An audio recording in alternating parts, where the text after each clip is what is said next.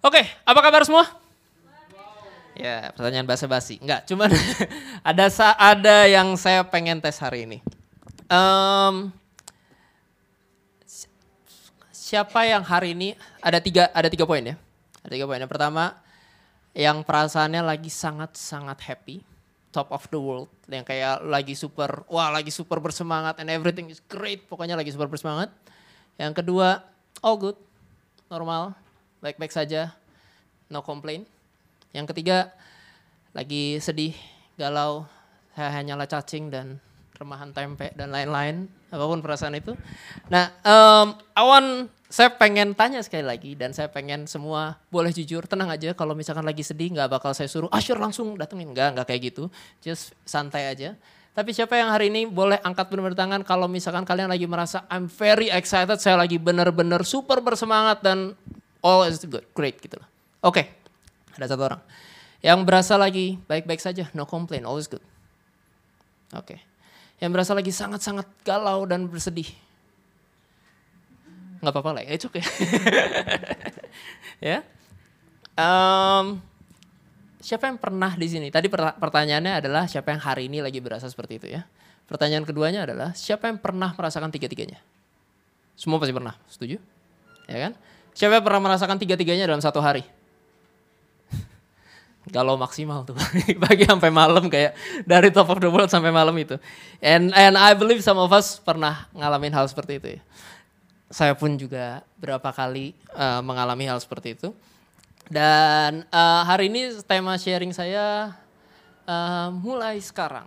Ya ini um, kita masih di series di Made for More. Dan um, saya pengen hari ini kita belajar tentang hal ini bahwa minggu pertama di bulan ini kemarin uh, di bulan Made for More ini minggu pertama kita belajar tentang kalibrasi kehendak kita belajar gimana aturan um, desire kita selaras sama desire Tuhan gitu loh. Ya, minggu kedua kita belajar tentang God's idea ada bahwa kita harus menjadi orang yang utuh dan integritas di dalam segala aspek kehidupan kita. Nah minggu ini apa yang kita pengen belajar?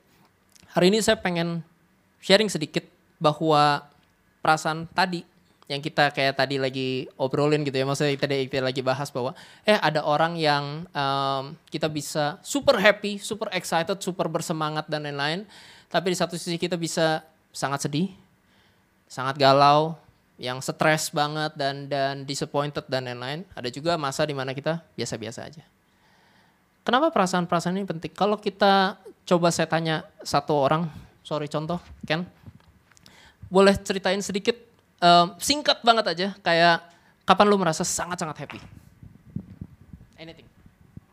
Uh, waktu menang pitch Menang pitch. Gua uh, waktu itu gue nggak inget kapan gue terakhir happy banget. Kayak kayak ada liar dan lain-lain segala macam ya. Itu jawaban paling aman nih. Ya, um, siapa uh, tadi siapa yang pernah uh, bersedih? Ada yang pernah sedih? Ada yang berani menceritakan satu? Singkat aja, boleh. Siapa namanya tadi? Yohanes. Oke, boleh ceritain sedikit. sedikit. Jadi kemarin saya kehilangan lori dan ada juga yang kehilangan kucing. Oke, semoga ketemu ya.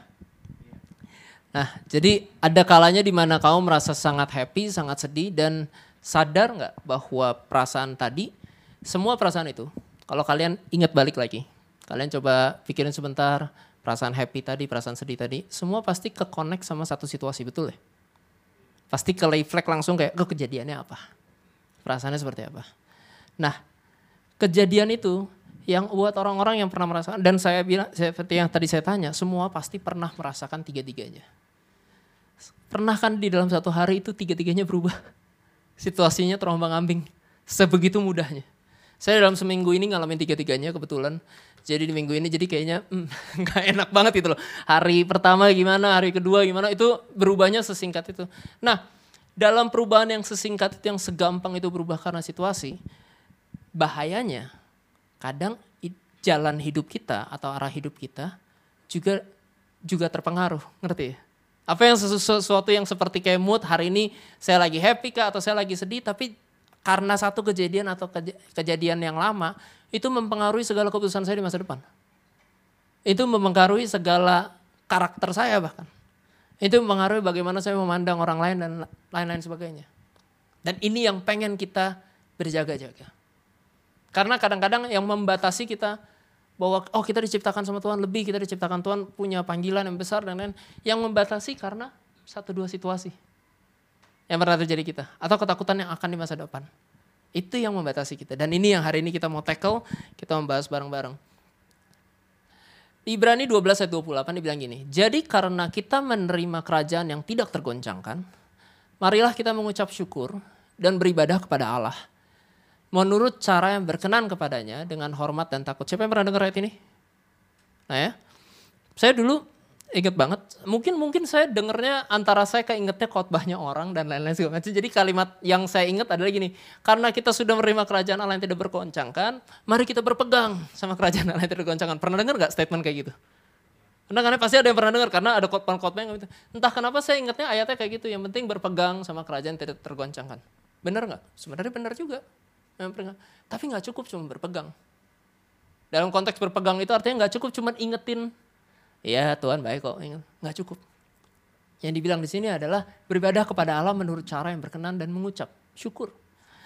Nah ini um, ini yang kemarin minggu ini saya belajar banget gitu. Hari saya seminggu ini hari Rabu kita kemarin ada workshop ya uh, tim PW ada workshop sama uh, Pastor Sidney Mohede terus kayak wah pulang tuh semangat kan semangat, challenge gitu. Wah banyak PR, semangat banget. Besokannya besokannya menghadapi pekerjaan sudah tidak bersemangat lagi. Yang kayak lagi pressure. Terus um, wow dipanggil dipanggil uh, direksi mau meeting segala macam. Jadi udah siapin dan macam nervous. Pas meeting happy. Dia bilang oke okay, kita udah ke arah yang lebih bagus. Good, good job dan lain-lain. Wah happy. Nggak berapa lama dengar kabar dari nyokap. Nyokap kabarin kayak Nil pajak kurang bayar tahun ini stres lagi.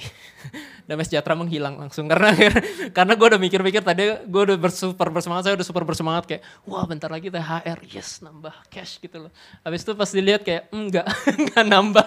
Dan mending bayarnya buat sesuatu yang saya mau bayarnya buat pajak gitu loh yang kayak yang terjadi demikian. Terus kayak saya cerita sama beberapa teman uh, cerita sama Merek juga kayak gimana nih terus dia cuma pasang emoticon sedih berapa hari. Eh dia tanya kayak emang ada gituan? Ya terus dia pasang emoticon ya turut berduka lah intinya gitu nggak berapa hari kemudian dia cerita kayak dia juga ngalamin hal yang sama. Itu hati itu langsung tenang. Yes ada teman enggak lah.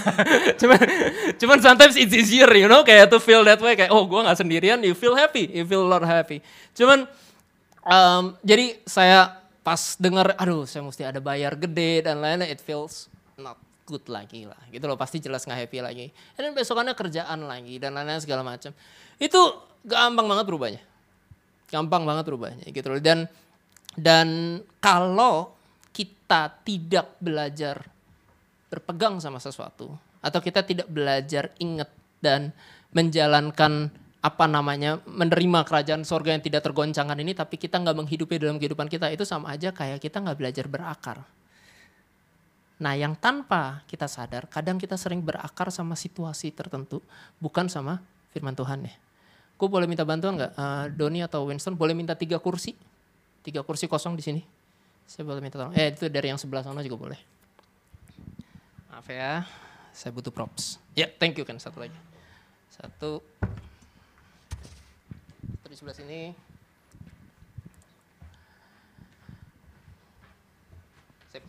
Ya, boleh. Thank you. Ya. Oke. Gimana yang kelihatan ya? Gini lah ya, udah biarin lah ya. Oke. Ada dalam kehidupan kita, ada namanya timeline jelas ya. Ada waktu kita semua nggak nggak tidak lekang oleh ya tidak tidak ter semuanya pasti lewatin namanya waktu. Yang pertama ada pas. Oke, ada masa lalu kita. Kita anggap ini pas, ini kursi pas. Oke, ini kursi masa lalu. Ada future. Ini kursinya future. Oke. Terakhir ada present. Ini kursinya present. Ada masa lalu, ada masa depan, ada masa saat ini. Terkadang dalam hari-hari kita, kita sibuk mikirin di sini, kita nggak bisa lihat yang lain. Kita sibuk mikirin masa depan kita kayak gimana, kita worry masa depan kita, kita nggak bisa lihat yang lain. Terkadang kita sibuk di sini juga. Karena saya dulu pernah gimana dan lain-lain segala macam. Kita nggak berani berharap sama yang masa depan. Masuk akal ya. Dan kadang-kadang kita di sini, YOLO. ya kan? Hajar aja. Hajar beli segalanya dan lain-lain karena hidup cuma sekali. Tanpa memikirkan pengalaman dan masa depan akan jadi seperti apa. Dalam mengenang, saya bilang mengenang masa lalu, dalam dalam kita belajar tentang masa lalu ini. Ada ayat Filipi 3 ayat 13 sampai 14. Boleh semuanya buka? Saya nggak masukin di slide. Boleh semuanya buka sama-sama Filipi 3 ayat 13 sampai 14.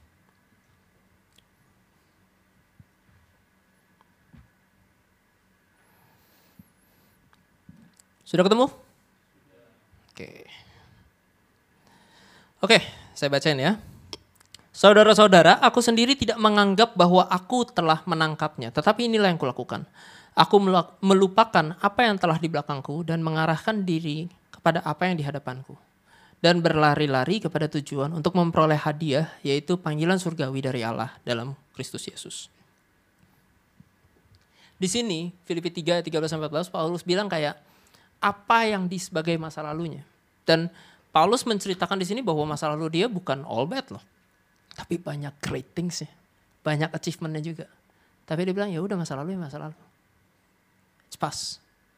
Dan saya belajar untuk melihat ke depan. Masa lalu kita adalah bagian dari hidup kita. Baik itu baik maupun buruk. Itu sukses ataupun enggak. Itu tuh bagian dari hidup kita.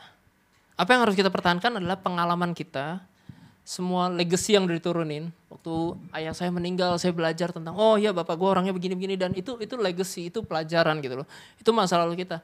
Itu bisa jadi guide kita yang bagus. Betul ya? Pengalaman adalah guru yang paling berharga dan lain-lain segala macam. Tapi it's true. Pengalaman kamu pernah salah kamu pernah melakukan apa kamu pernah jatuh kamu belajar untuk nggak takut eh lebih hati-hati. Betul kan? Ya pasti udah pasti akan seperti itu. Nah pengalaman-pengalaman itu membantu kita menjaga diri kita supaya di masa depan kita nggak bodoh lagi It's good, keep it. Tapi kadang-kadang ada hal-hal yang berbahaya yang menghambat kita jadi nggak bisa ngelihat ke depan. Contohnya apa? Yang pertama, contohnya adalah kadang-kadang kesuksesan di masa lalu.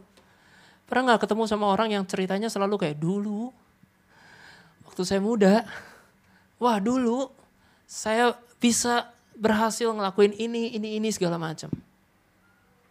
Dulu saya apa, dulu saya apa, dulu saya apa, dulu saya apa. Ketika lu fokus sama dulu-dulu terus, itu nyangkut sama glory masa lalu. Dan sering kali kita bertemu sama orang itu. Bisa juga trauma. Bisa juga stres. Bisa juga ketakutan. Bisa, itu sangat bisa mem, membah, mem, mem, apa namanya? membuat kamu membatasi, membuat kamu stuck membatasi kamu untuk mau melakukan sesuatu yang baru karena takut. Saya, saya pengalaman saya, um, saya waktu itu nilai kuliah saya kurang bagus. Enggak jelek, bukan kurang bagus lagi. Nilai kuliah saya tereng gitu di bawah banget gitu. Terus pernah satu kali nilai kuliah saya bagus. Saya kaget, ibu saya jelas lebih kaget lagi. Dan teman-teman saya juga kaget. Dan teman saya cuma bercanda bilang, hei tenang aja nih, kesuksesan lu yang sekarang itu cuma kegagalan yang tertunda. itu support banget kan teman sebagai teman itu. Biasa kan ke ini kan eh, dibilang roda berputar. Ya bener emang pasti nanti juga gagal lagi. Tahu nggak bercanda kayak gitu itu nyangkut sama saya bertahun-tahun. Nggak pahit, bukan pahit yang kayak wah habis itu kayak ih teman macam apa itu terus nggak mau temenan lagi ya. Kagak. Nggak nggak ada pahitan. Tapi gara-gara cuman dari kalimat seperti itu nempel loh. Dan saya nggak berani do things karena nanti juga bakal ada gagalnya. Mendingan jaga ekspektasi deh. Takut. Saya nggak berani cobain tuh explore more karena takut, takut, takut, takut, takut. Itu nggak sadar, it took years baru mikir-mikir kayak, eh ternyata nempel yang itu. Nggak nyadar. Baru mau belajar lagi sekarang. Nah, you have to check. Ada nggak masa lalu kita? Dan ini refleksi kita masing-masing. Karena jangan sampai kalau kita bilang, ayo kita mesti fokus ke masa depan, dengerin firman yang bagus. Tuhan udah, Tuhan punya janji yang indah dan lain-lain.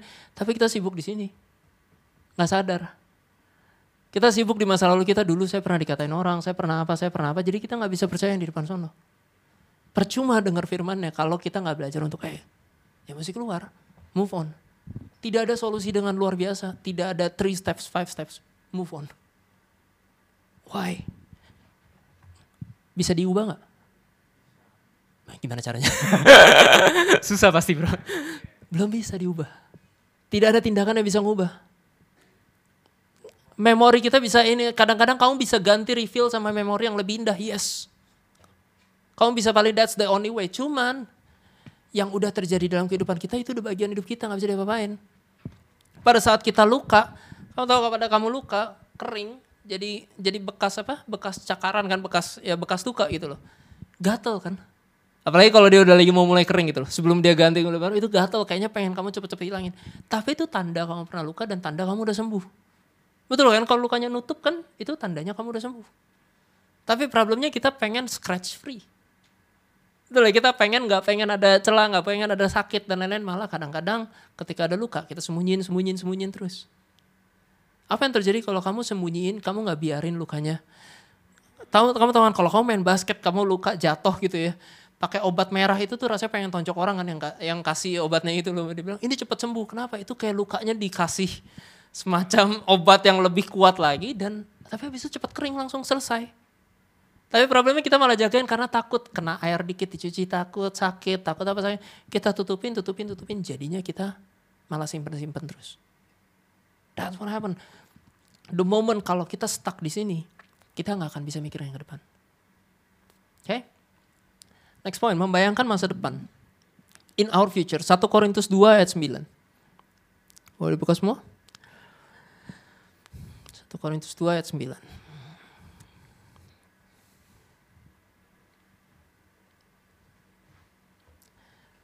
Udah ketemu?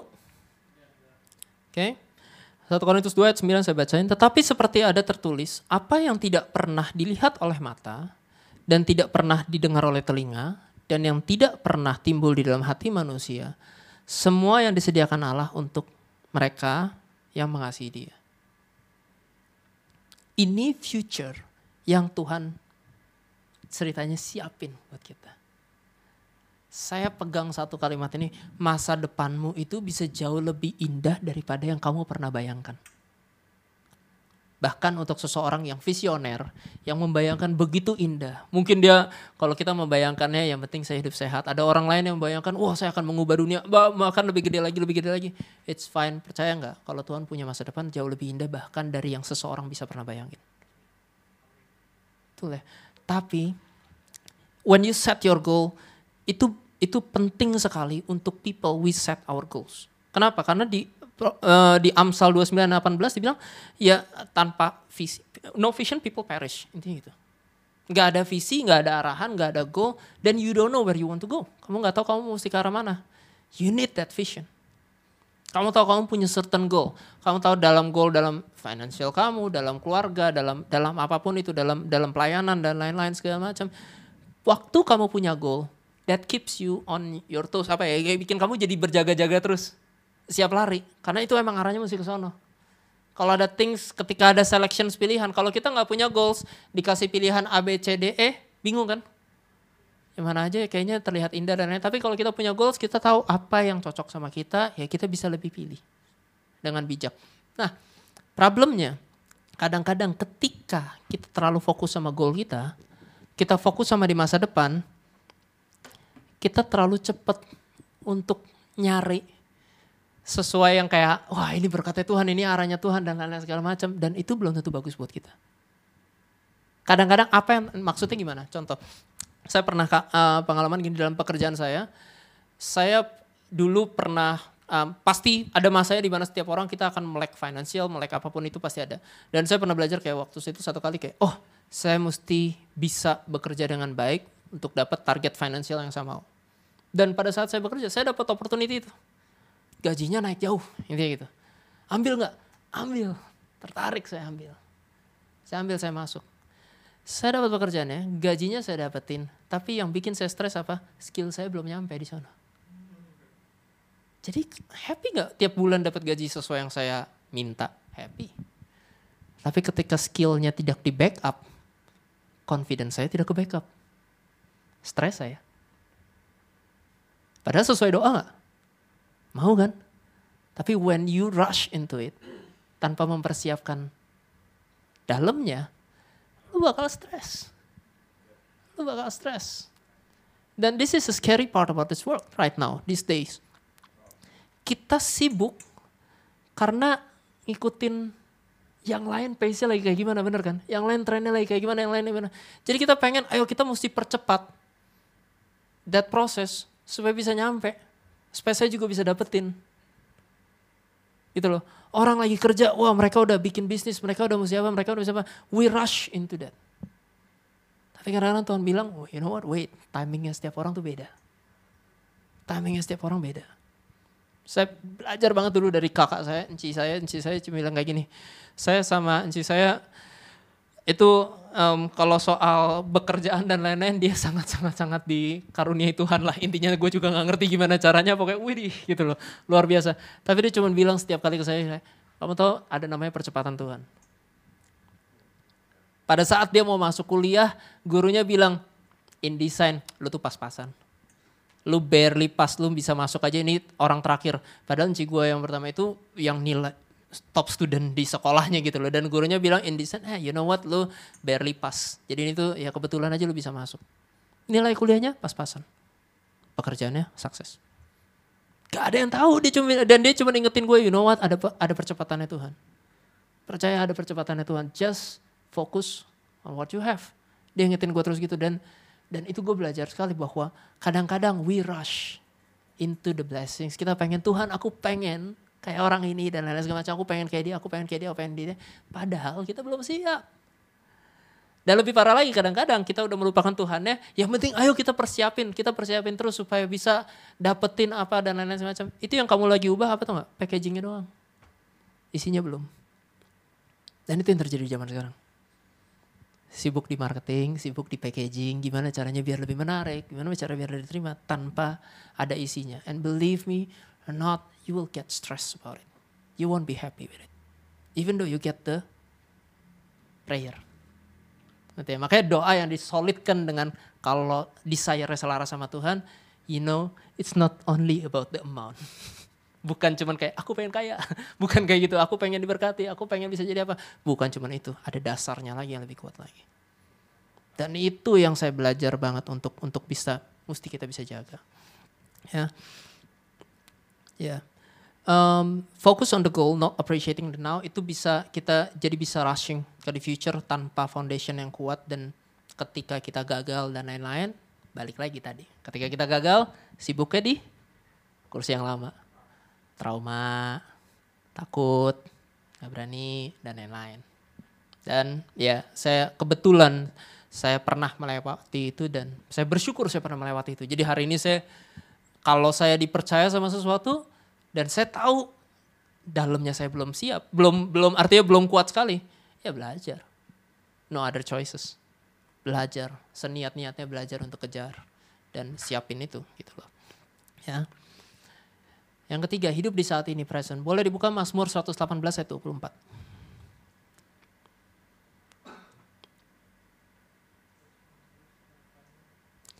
Mazmur 118 ayat 24. Udah ketemu semua? Oke. Saya bacain. Inilah hari yang dijadikan Tuhan, marilah kita bersorak-sorak dan bersuka cita karenanya. Mazmur 118 ayat 24 yang mengerjakan talenta yang Tuhan percayakan dalam kehidupanmu dan hidup mengandalkan Tuhan. Enggak, ini bukan ayatnya, jangan salah. ayatnya yang tadi ya. Um, apa yang saya belajar mengenai presence adalah belajar untuk benar-benar terima apa yang ada di kedua tangan saya. Belajar untuk kerjain dan belajar untuk mencukurinya dulu. Terutama nomor satu adalah belajar mensyukurinya dulu. Karena itu yang paling susah. Betul ya? Nah, saya tahu kalau kita mencoba hidup dengan benar dan baik, waktu kita di sini, kalau kita cuma fokus ke sini aja, nggak peduli. Pas ini bisa kamu yang ngalamin, bisa juga cerita dari teman-teman kamu, bener ya? Pengalaman dari mentor kamu, pengalaman dari orang tua, itu bisa membantu kamu memperkuat pas yang udah terjadi supaya kita nggak melakukan keadaan bodoh. Tapi kalau kita cuma fokus di sini doang, pokoknya saya hidup hidup gue nggak ada yang ngatur dan lain-lain segala macam, YOLO lifestyles dan you know what kita bisa merepeat Kesalahan-kesalahan semua yang sama yang padahal kita udah tahu arahnya bodoh. Tapi kita ulangin aja karena penting. Tanpa memikirkan jelas, tanpa memikirkan masa depan apa yang terjadi sama kita. So duduk di sini fokus sendiri pun juga nggak cukup. Ngerti ya? Iya. Dalam presence memang penting sekali untuk kita belajar benar-benar just appreciate it. Nggak perlu pusing orang di luar sana di Instagram mereka punya apa aja dan lain-lain segala macam. Dan ya eh, waktu itu kita pernah belajar tentang COVID gitu ya. Jangan bukan mengingini aja tapi kadang-kadang wah indah ya dan saya pengen ke sono dan lain-lain segala macam. Appreciate what you have right now. Itu tuh benar-benar benar-benar apa ya? Dan hidup mengandalkan Tuhan itu benar-benar kunci menghidupi hidup di present yang paling benar. Saya belajar kemarin paling banyak justru sama istri saya. Pas uh, pas apa namanya? Jadi minggu lalu kita minggu lalu I guess puasa. Puasa tuh minggu lalu atau dua minggu lalu? Ming, ya timelinenya sekitar situ lah. Minggu lalu atau dua minggu lalu gue juga lupa. kita puasa bareng dan lain-lain dan itu membantu kita semakin semakin mendekat kepada Tuhan dan saya bersyukur banget kemarin jadi pas saya lagi galau-galaunya di minggu ini gitu ya. Saya lagi galau-galaunya di minggu ini, saya ceritakan, saya cerita ke Yoyo gitu. Hatiku gundah, damai sejahtera melayang gitu. Ngedenger tiba-tiba mesti bayar nominal gitu untuk bayar pajak yang kayak yang ternyata itu terjadi di semua orang yang pindah kerja di tengah tahun. Jadi buat yang pindah kerja di tengah tahun mohon berhati-hati. Ya um, ini ya nanti kita ngobrol di belakang. Cuma intinya kalau lu pindah kerja tengah tahun ada kemungkinan pajak lu kurang bayar. Dan gua kena basically kayak gitu. Dan ini gue baru nyadar gue 10 tahun kerja di Indo, saya 10 tahun kerja di Indonesia dan ini pertama kalinya saya pindah tengah tahun. Biasanya pindah tuh selalu akhir tahun dan awal tahun. Gue juga gak nyadar. Jadi makanya tiba-tiba kayak sakit sakit banget gitu. Terus kayak kayak tiba bayar itu terus uh, ya terus gue cerita sama Yoyo kan. Gue cerita sama Yoyo iya nih aduh dia suruh bayar dan lain-lain. Si super calm. Like super super super super calm yang kayak it's okay. Ya udah tenang aja. Aku ada duit. Nanti kita bisa pakai duit aku dulu segala macam. Gitu. That's okay don't worry. Ya udah tenang aja duit nanti pasti bisa diisi lagi. Duit nanti pasti ada Tuhan isi lagi Kenapa saya bilang it's amazing? Mungkin kalau dengar cerita ini biasa aja. Dia pernah kehilangan jumlah yang sama. Dan dia stresnya setengah mati. Ngerti dia pernah ini masa-masa lalu dia pernah kehilangan jumlah yang sama dan dia stres kepikiran banget. Saya melakukan saya menjawab dengan kalimat tenang aja Tuhan yang pasti isi gitu loh. Tapi tidak setenang itu ngerti ya kayak kayak dia pernah kehilangan jumlah yang sama dan dan stres dan worry dan segala macam tapi pada saat saya kemarin itu she's totally calm. It's gonna be okay Aku ada, kita bisa bayar dulu, don't worry. Tenang aja, it's gonna be okay. That little things itu membantu membantu saya untuk belajar kayak, eh kok gua sibuk mengandalkan apa yang gue lihat di rekening gue. Bener kan? Dan kadang-kadang kita nggak sadar sama hal itu. Itu seberbahaya itu dan sekecil itu. Saya di kemarin hari um, Komsel waktu minggu lalu berarti minggu lalu, saya baru ngobrol sama Yoyo pas lagi kita lagi puasa itu saya bilang, saya baru nyadar kadang-kadang di kerjaan kenapa saya stres? Maksudnya stres yang tanpa sadar ya jadi saya kurang tidur gitu-gitu segala macam. Jadi nggak tahu kenapa pokoknya bangun tidur dan sebelum tidur saya pasti mikirin tentang kerjaan. Mikirin tentang kerjaannya bukan kayak nanti gue dipecat nggak? Bukan yang kayak gitu kayak wah ini ide-ide yang lagi dikeluarkan bisa berhasil nggak? Lebih lebih ke arah situ lah sebenarnya. Nothing nothing bad. Tapi somehow udah tiga empat bulan I think saya tidur cuman 4 jam 5 jam sehari. Nggak begitu bisa tidur pulas. Nggak tahu kenapa I feel fine pergi ketok tawa cuman terlalu mikirin gitu. Dan saya ngobrol sama Yoyo saya bilang kenapa ya? Jawaban Kristennya kan sebenarnya simpel kan mengandalkan Tuhan. Betul ya kita belajar mengandalkan Tuhan. Tapi saya pas cari-cari akarnya kapan saya nggak mengandalkan Tuhan saya baru nyadar. Ketika saya makin berpengalaman orang tim saya nanya ke saya saya jawab dari mana dulu? Pengalaman saya. Betul kan ya Gak salah, saya bukan bilang kayak berarti kalau nanti ada orang tanya karena kita mengandalkan Tuhan. Sebentar, saya tanya Tuhan dulu ya. Give me five minutes to doa, tunggu suara Tuhan. Bukan yang kayak gitu maksudku. Tapi ketika tanpa sadar your pengalaman bertambah, knowledge kamu bertambah dan lain-lain, everything lies on you. Jadi ketika mereka datang ke saya dan nanya, kok ini gimana, ini gimana, gimana. Saya mesti cari tahu dari pengalaman saya, dari pengetahuan saya yang tentang tentang usahanya dan lain-lain. Saya sharing, tapi kan saya tetap nggak tahu hasilnya berhasil apa enggak. Bener ya saya tetap pengetahuan saya cuma terbatas sampai sono, saya tetap nggak tahu hasilnya akan berhasil apa enggak. Dan di situ saya stres. Karena saya nggak tahu hasilnya akan berhasil apa enggak. Kalau kita belajar mengandalkan Tuhan bukan berarti Tuhan aku duduk nanti kalau ada yang tanya nanti tunggu hikmat Tuhan tiba-tiba gue bisa jawab bukan begitu. Tapi even dari pengalaman, even dari pengetahuan kamu yang semakin bertambah dan semakin hebat pun kalau kamu belajar mengandalkan Tuhan hasilnya tetap kamu tahu bahwa itu yang pegang Tuhan. You have that level of humility dan itu yang saya nggak punya pada saat itu. Karena saya berasa beban usaha ini ya ya emang bercandaan HRD di tempat saya. Yo iya, um, jadi berhasil ini apa enggak tergantung kamu. Gue kayak enak aja lu. kayak susah juga gitu kayak. Cuman itu jadi beban, jadi stres dan lain-lain segala macam. Hey, kalau kamu belajar mengandalkan Tuhan, actually, no, it's not. Be like that. Kalau Tuhan percayain saya di posisi ini, Tuhan percayain saya di pekerjaan ini, berdasarkan pengalaman apa pun itu, berarti Tuhan juga siapin bahwa saya bisa bekerja dengan baik sini. Pertanyaan tinggal saya niat dan saya bisa menenangkan hati saya apa enggak. Nah, itu saya belajar. Gitu. Nah, tadi kita belajar bahwa ketiga hal ini itu nggak bisa kita fokus cuma sama salah satunya. Bener ya, nggak bisa cuma kita di sini doang. Kita akan jadi orang yang YOLO lifestyle. Kita fokus di sini. I have a goal. I have a target in mind. I have a dream. Orang lain nggak punya dream gue. I have my dream.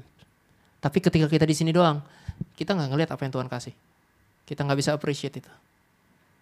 Ya kita nggak lihat pengalaman yang lama karena kita fokus cuma ke depan doang. Eh, jelas kalau kita fokus di sini doang, ya nyangkut masa lalunya nggak ke mana-mana.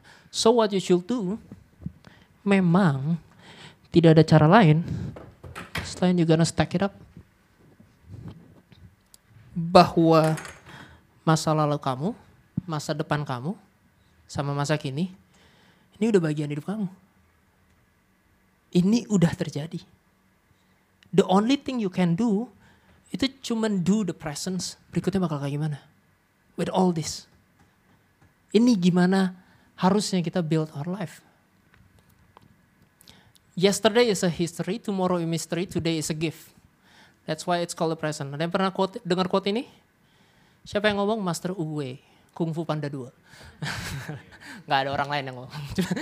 Cuman, saya dengarnya dari nonton film ini gitu. Cuman dia kayak so so wise. ya, cuman kayak yesterday is history, that's true. Nothing nothing you can do. Tomorrow is mystery. You can prepare for tomorrow, tapi apakah you can do something about tomorrow? Besok hujan apa enggak aja cuaca belum tentu benar. Benar kan? Nothing much you can do, you can only prepare for it. Today is a gift, that's why it's called present, that's very nice hari ini adalah kasih dan eh, hari ini adalah pemberian gitu pemberian Tuhan dan dan kita belajar untuk untuk menghargainya.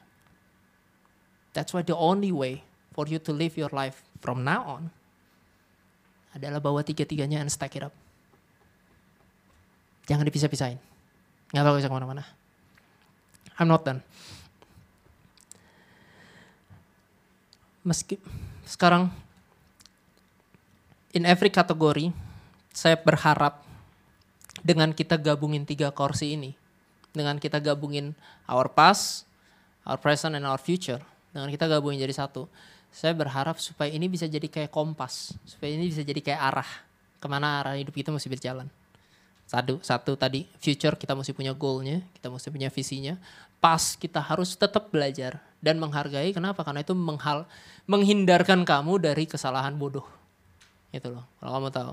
And present to be grateful and and and to work on it apa yang kamu punya. Itu semoga bisa menjadi kompas kita di masa depan. Nah um, problemnya seperti yang tadi kita bilang kalau kalau bulan ini kita belajar tentang made for more saya berani jamin kalian pasti sudah pernah dengar bertahun-tahun apalagi yang udah berlama di di gereja dan lain pasti pernah dengar bahwa Tuhan menciptakan kita lebih panggilannya besar dan lain segala macam tapi nggak cukup kalau cuma hari Minggu doang dengarnya Betul ya nggak cukup kalau cuman setiap Sunday kita dikuatin sama itu. Ada satu ayat dibilang maaf ini jadi kelewat. Ya, uh, you know what, never mind. Oke, okay, Roma 12 ayat 2. Janganlah kamu menjadi serupa dengan dunia ini, tetapi berubahlah oleh pembaharuan budimu, sehingga kamu dapat membedakan manakah kehendak Allah, apa yang baik, yang berkenan kepada Allah, dan yang sempurna. Do not be conformed to the pattern of this world. Ya, dulu saya pikir, oh cuman patternnya doang. Pak, maksudnya yang sekarang, oh ya kita jangan kayak anak-anak di luar sono. Kadang-kadang translationnya sederhana itu bener ya. Kayak ada orang yang hidupnya bebas dan lain-lain, oh kita jangan sama kayak mereka. Tahu nggak tanpa sadar kita sebenarnya udah ngelakuin ini dari kecil. Saya sadarnya dari mana? Waktu saya sebelum punya anak, pas Aiden Aiden lagi di, masih di kandungan gitu ya. Saya doain Aiden pasti all the perfect things amazing things kayak wah dia bakal jadi pemimpin yang hebat, dia bakal disukain sama banyak orang. It's all perfectly great. Yang semua intinya semua janji Tuhan dan kayaknya sesuatu yang baik yang saya ngerti di Alkitab saya doain buat anak saya. Anaknya belum kelihatan, saya udah doain itu. Tapi when you grow up, yes anakku. Ya. Tapi waktu you grow up, waktu kamu grow up, kapan uh, kamu inget gak pas kamu TK kamu pasti ditanya sama guru kamu kayak cita-cita kamu jadi apa? Betul ya, pasti ditanyain. Dulu saya nggak bisa jawab, tapi teman-teman satu kelas saya udah pada jawab. Mau jadi pilot, mau jadi polisi, mau jadi apa, mau jadi firefighter. Itu mau jadi apa pun itu, segala macam. Mereka udah ngeliat, kenapa mereka pengen jadi itu? Karena mereka ngeliat orang di depannya keren. Cool, ngerti ya kayak kayak mau jadi pilot kayaknya asik, mau jadi ini kayaknya ini. Dari sejak kita kecil, kita mulai masuk ke sistem dunia patternnya ada goalnya ada ini nih. Ada cita-citanya ada setnya ada ini. Tanpa sadar dari kita muda banget aja kita udah belajar ke arah sana dan dan itu tuh kayak it's a pattern. Makanya kalau cuma denger di hari minggu dan bilang oh iya kita diciptakan dengan kuat tanpa merubah dari dasarnya percuma pasti. Nggak akan cukup kuat untuk merubah semuanya. Ya. Dalam kehidupan kita ada beberapa kategori nih yang kayak seperti minggu lalu. Ada kategori pertama misalkan kayak kerjaan kerjaan kita. Ada pattern di kerjaan. Ada personal life. Personal life saya bilang pengembangan diri kita lah dan lain-lain segala macam. Ada pasangan. Bagi yang berpasangan yang tidak nanti. ada teman, persahabatan. Ada gereja. Misalkan pelayanan atau spiritual. Kita bilangnya bebas. Dan ada keluarga. Ya. Dalam aspek-aspek kehidupan ini, kita diminta kayak mesti perform di semuanya. Susah nggak kadang-kadang? Salah satu contoh buruk yang saya saya saya ini kadang-kadang ini dari saya sendiri. Kadang-kadang habis pulang kerja capek, pulang kerja gitu yang bener-bener capek. Kantor saya lagi pindah ke Cakung, jadi buat Ivan yang setiap hari ke Cakung, saya menghargainya. Saya cuma seminggu dua kali aja udah komplain. Saya pulang kerja, eh pulang kerja capek, terus udah pulang kerja capek, bini mesti ditemenin kadang-kadang. Bener kan? Ajak ngobrol dong gitu loh. Ajak ngobrol dong, temenin. Habis itu mesti main sama anak. Ya kan, mesti main sama anak. Terus mesti di gereja karena saya berpelayanan, saya juga mesti reach out sama orang-orang kadang-kadang. Ada yang mau cerita, saya mesti duduk dengerin. Gitu. Terus mesti apa namanya? Siapin bahan. Kadang-kadang komsel, khotbah, whatever, nyanyi, latihan dan segala macam. Pasti lama-lama ada satu yang jadi beban, bener gak? Yang jadi beban biasanya apa? Yang gak memberikan kamu dampak langsung.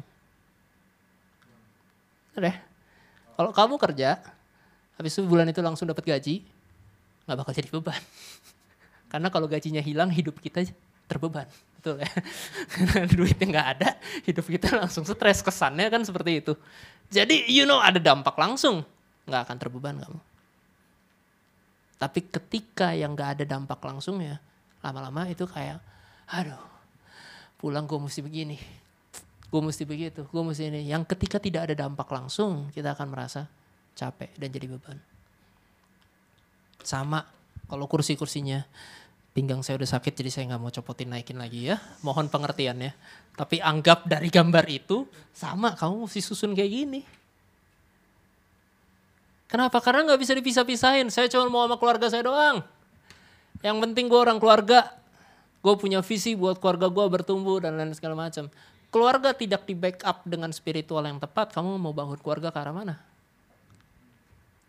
Keluarga tidak di backup dengan keadaan finansial dan lain-lain segala macam. Hey, pada saat anak kamu sakit mau bayarnya pakai apa? Bener ya, kayak kayak kayak there are a lot of things yang memang dalam segala aspek kehidupan kita semuanya mesti digabung, no choices.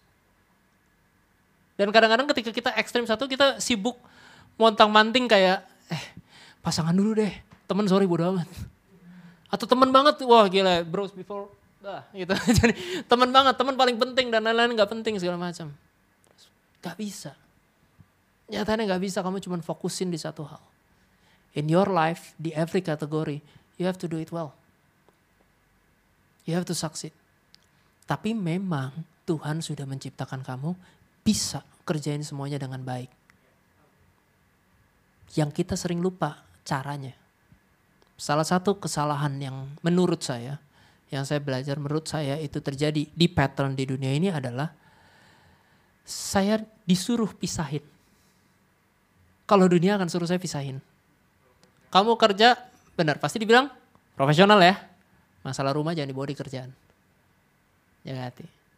Memang benar, bukan lu datang ke kantor, istri saya lagi berantem, gak, gak kayak gitu. Cuman maksud saya kayak kamu memang disuruh untuk pisahin. Teman-teman, pasangan-pasangan segala macam gitu gitu. Dan akhirnya ketika semua dipisah sendiri-sendiri, apa yang terjadi ketika seseorang seorang diri, ada seorang raja namanya Daud pada saat dia sendiri, apa yang terjadi? Bathsheba yang terjadi. Temptation yang terjadi, salah jalan yang terjadi. Saya di hal kecil ini tanpa sadar yang saya tertolong adalah kerjaan saya menggabungkan semuanya. Karena itu mereka bagian hidup saya. Artinya gini, di, orang di kantor saya itu tahu saya bergereja, saya aktif di gereja dan Orang di kantor saya semua tahu saya punya istri dan anak. Semua saya don't mind kadang-kadang lagi di jalan misalkan ada tim saya segala macam itu itu istri telepon sama anak saya don't mind untuk angkat. Ngerti? Mereka belajar untuk saya kenalin sana. Orang gereja saya, semua komsel saya dan lain kalian semua tahu saya bekerja di mana, dengan posisi apa dan aktifnya sebagai apa. Kalian tahu, sebagian besar dari kalian tahu cerita saya sama istri saya dan hubungan dengan saya dan keluarga dan lain-lain. Semakin saya berusaha involve everyone, semakin saya belajar untuk jadi diri saya apa adanya di semua aspek. Kenapa gue mesti tutupin? Wong semua udah tahu.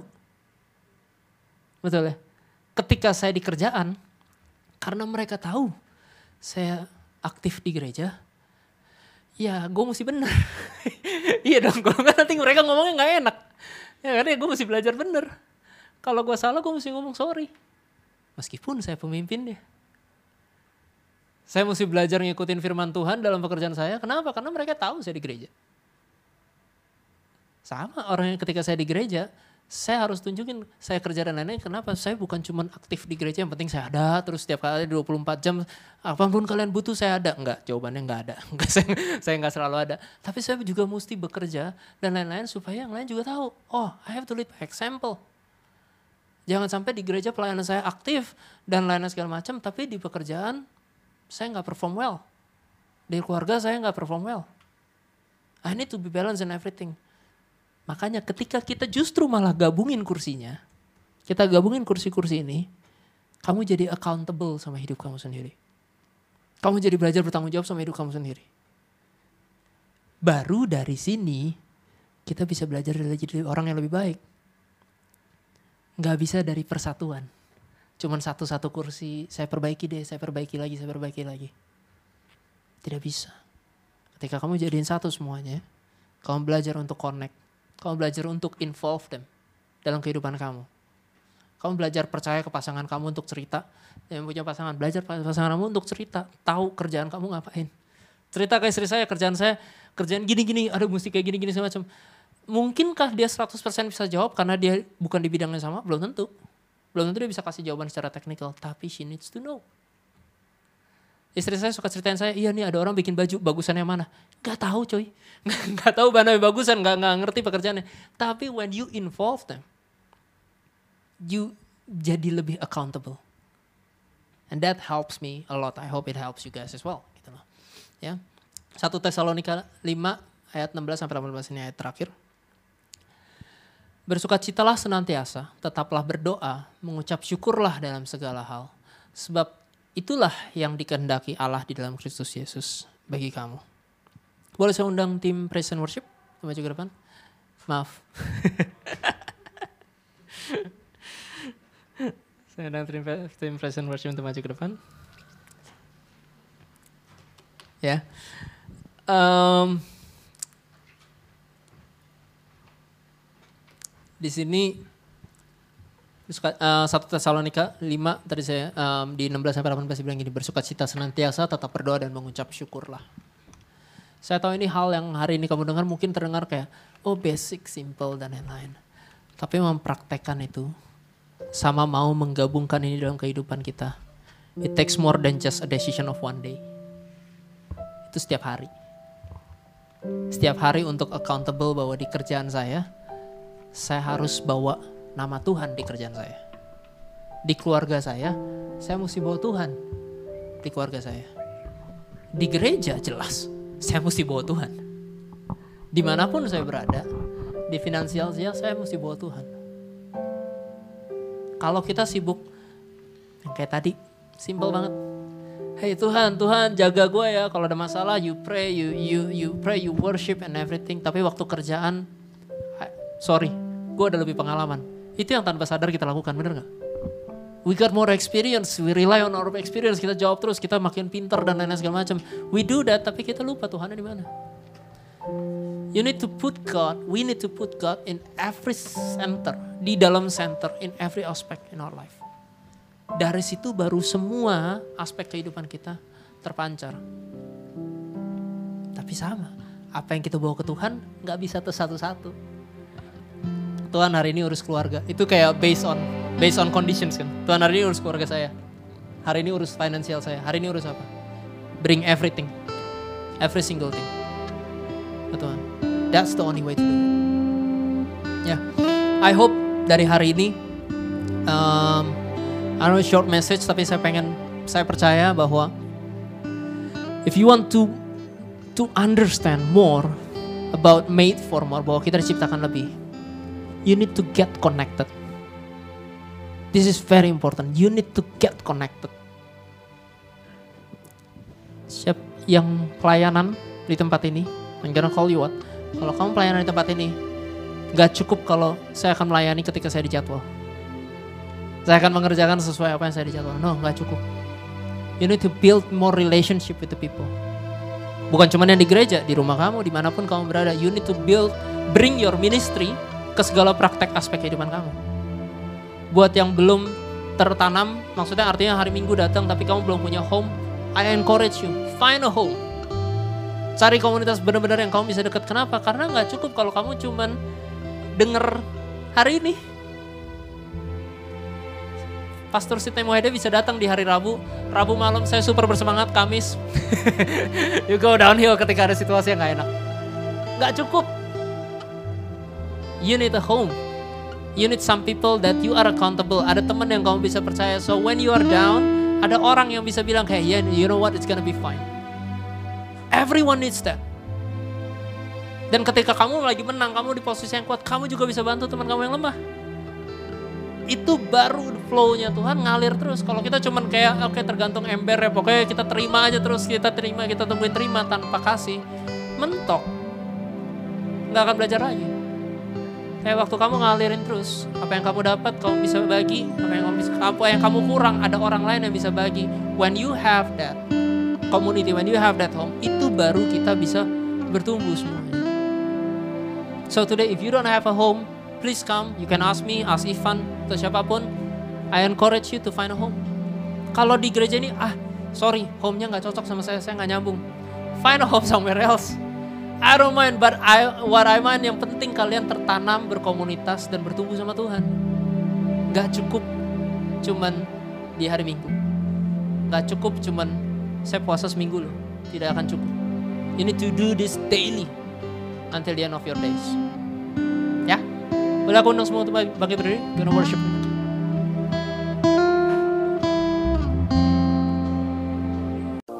Selamat datang di podcast New Life Community.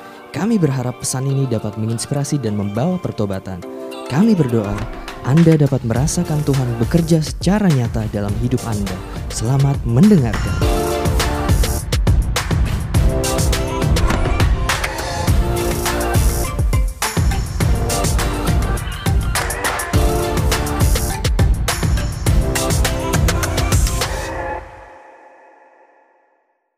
Terima kasih sudah mendengarkan podcast ini. Kami berdoa Anda diberkati melalui pesan yang telah disampaikan.